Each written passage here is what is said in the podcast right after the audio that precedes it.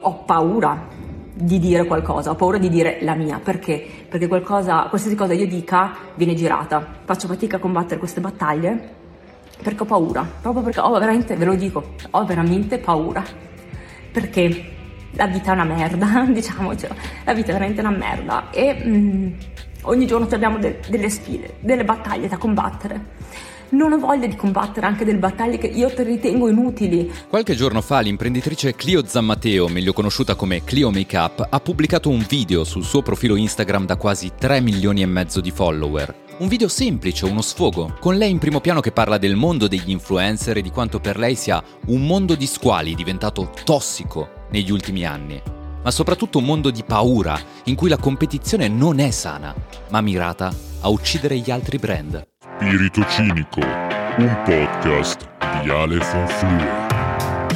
Quello che stupisce dello sfogo di Clio è che non sembra il classico sfogo dell'influencer di turno contro un nemico generico, che siano gli hater, la gente o la società.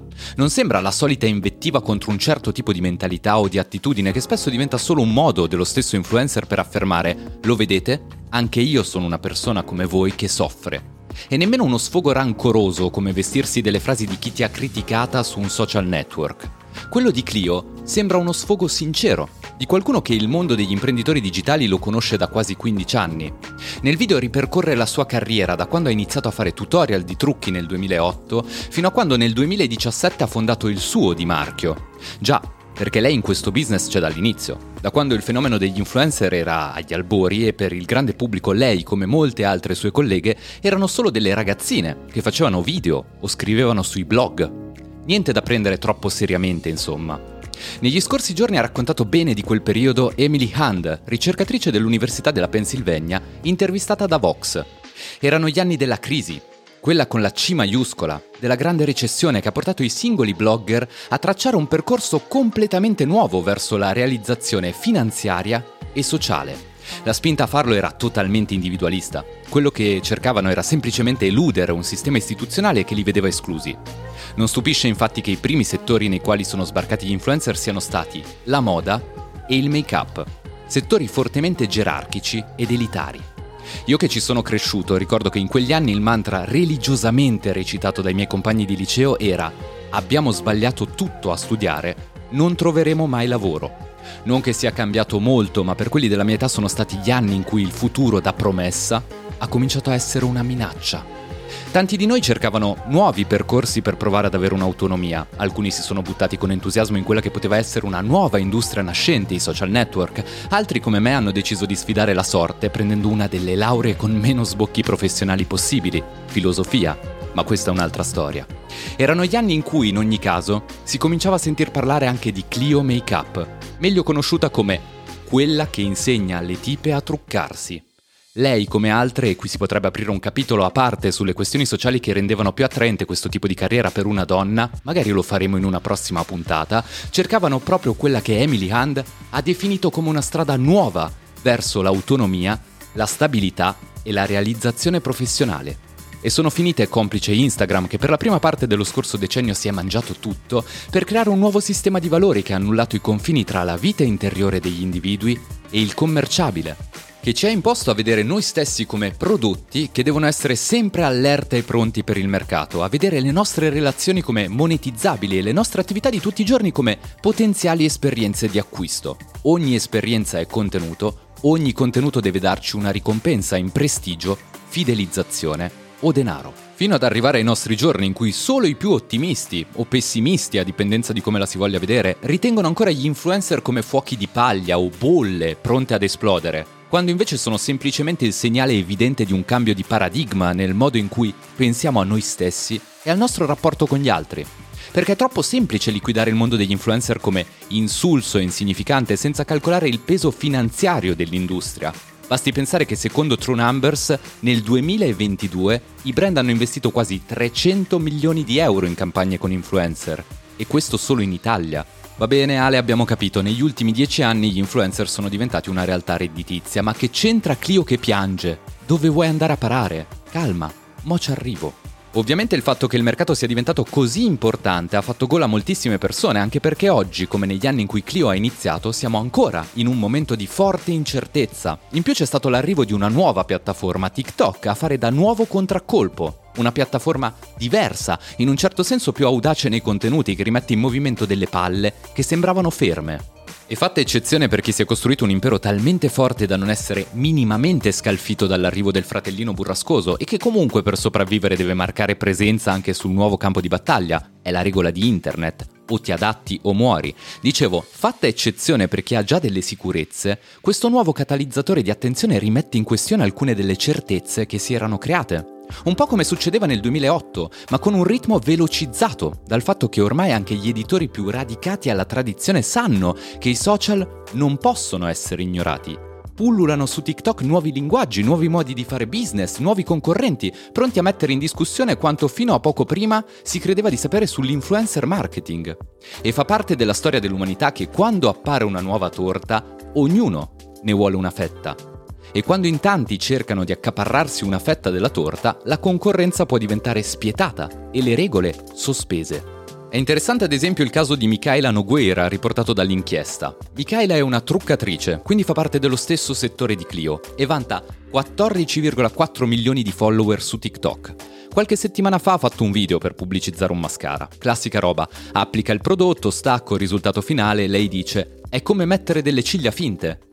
Il fatto è che una buona parte di quelli che hanno visto il video reagiscono negativamente nei commenti. Negli oltre 70.000 commenti l'accusano di aver davvero applicato delle ciglia finte. In soldoni affermano che gli ha mentito per pubblicizzare il prodotto. Lei è solo una delle tantissime ad aver subito delle critiche del genere ultimamente, che se campi della fiducia del tuo pubblico non sono accuse leggere. Rischi di perdere seguito, che equivale a perdere sponsorizzazioni e quindi soldi. Per dimostrare la propria credibilità ci sono molti influencer che stanno sperimentando la via opposta a quella delle classiche recensioni. Insomma, invece di parlarti di un prodotto che consigliano, ti parlano di prodotti che non consiglierebbero manco al loro peggior nemico. Il fenomeno, se così si può chiamare, anche se sarà solo il tempo a dircelo, prende il nome di de-influencing e consiste nel dare dei consigli sui prodotti da non comprare, talvolta aggiungendoci invece un prodotto che vale la pena di essere acquistato. Ora, sarebbe bello essere ingenui al punto tale da pensare a una nuova tendenza che vuole combattere l'iperconsumismo per incitare a un acquisto di prodotti responsabile, ma è molto più credibile se una trovata per attirare l'attenzione. In fondo oggi l'odio vende più dell'amore, lo scontro più del dialogo, una lezione che il mondo dei media ha imparato tempo fa. Non a caso Cristina Fogazzi, in arte l'estetista cinica, parla di un fenomeno che funziona su TikTok, dove pur di diventare virali si fa qualsiasi cosa. Già, perché diventare virali vuol dire attirare pubblico, ma soprattutto attirare brand disposti a pubblicizzare i propri prodotti attraverso i tuoi canali. E la cosa funziona, ve lo dico per esperienza. Quattro mesi fa ho voluto fare un gioco, raccontare delle mie esperienze personali che ho vissuto quando ero adolescente su TikTok, che fino a quel momento usavo per battute brevi, per testare un po' cosa funzionasse, insomma.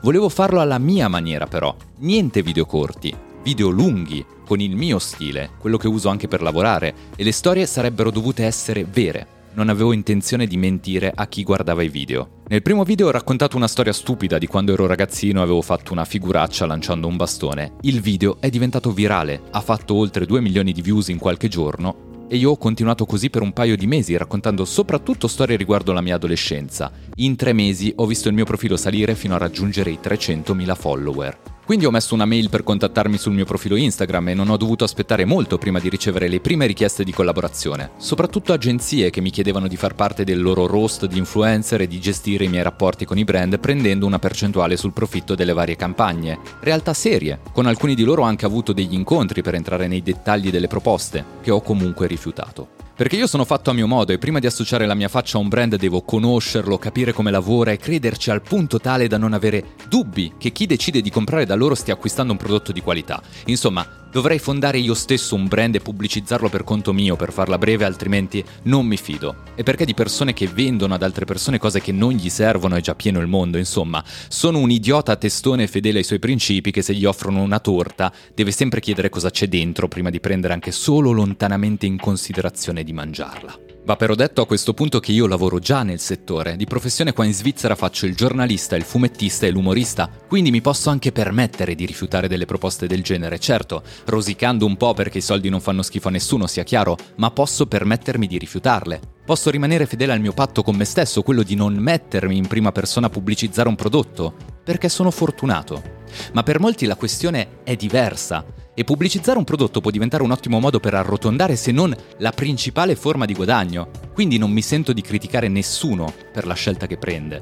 Quello che però è preoccupante è che sempre di più molti ragazzi e ragazze sembrano disposti a tutto pur di ottenere quel tipo di visibilità monetizzabile, complici dei brand che non si fanno troppi problemi dal punto di vista etico e una comprensione parziale di quello che vuol dire far parte di quel mondo. E quando vedi un post sponsorizzato di una ragazza che pubblicizza il prodotto X dal lettino di un ospedale dopo essere stata ricoverata d'urgenza a causa di un grave disturbo alimentare, cominci a chiederti se davvero alcune barriere che forse sarebbe meglio cercare di mantenere perché fanno parte della nostra esperienza come esseri umani, non siano state valicate in un viaggio che sembra senza ritorno. Quello che per me era certo è che a queste condizioni la torta non la volevo, ma nemmeno essere presente alla festa. E forse è per questo che nell'ultimo mese ho pubblicato un solo video sul mio profilo TikTok e che probabilmente tornerò per fare qualcosa di più simile a quello che faccio già quotidianamente per lavoro. Magari è per questo che il video di Clio mi ha colpito, perché più che la solita lamentela dell'influencer di turno, ci ho visto un effetto del tempo che passa, un segno di come il tempo ha cambiato quello che anche lei ha contribuito a creare e in cui oggi non si riconosce come se provasse a mettere i suoi stessi trucchi, ma di fronte a uno specchio deformante. Un tempo che come nel mito di Crono l'ha messa di fronte a una scelta in cui non si riconosce, che oggi le risulta impossibile, quella tra accettare di essere spodestata dal suo stesso figlio, che ormai cresciuto la sfida ogni giorno, o mangiarlo, accettando di non riconoscersi e vedersi mostruosa come in un dipinto di Goya.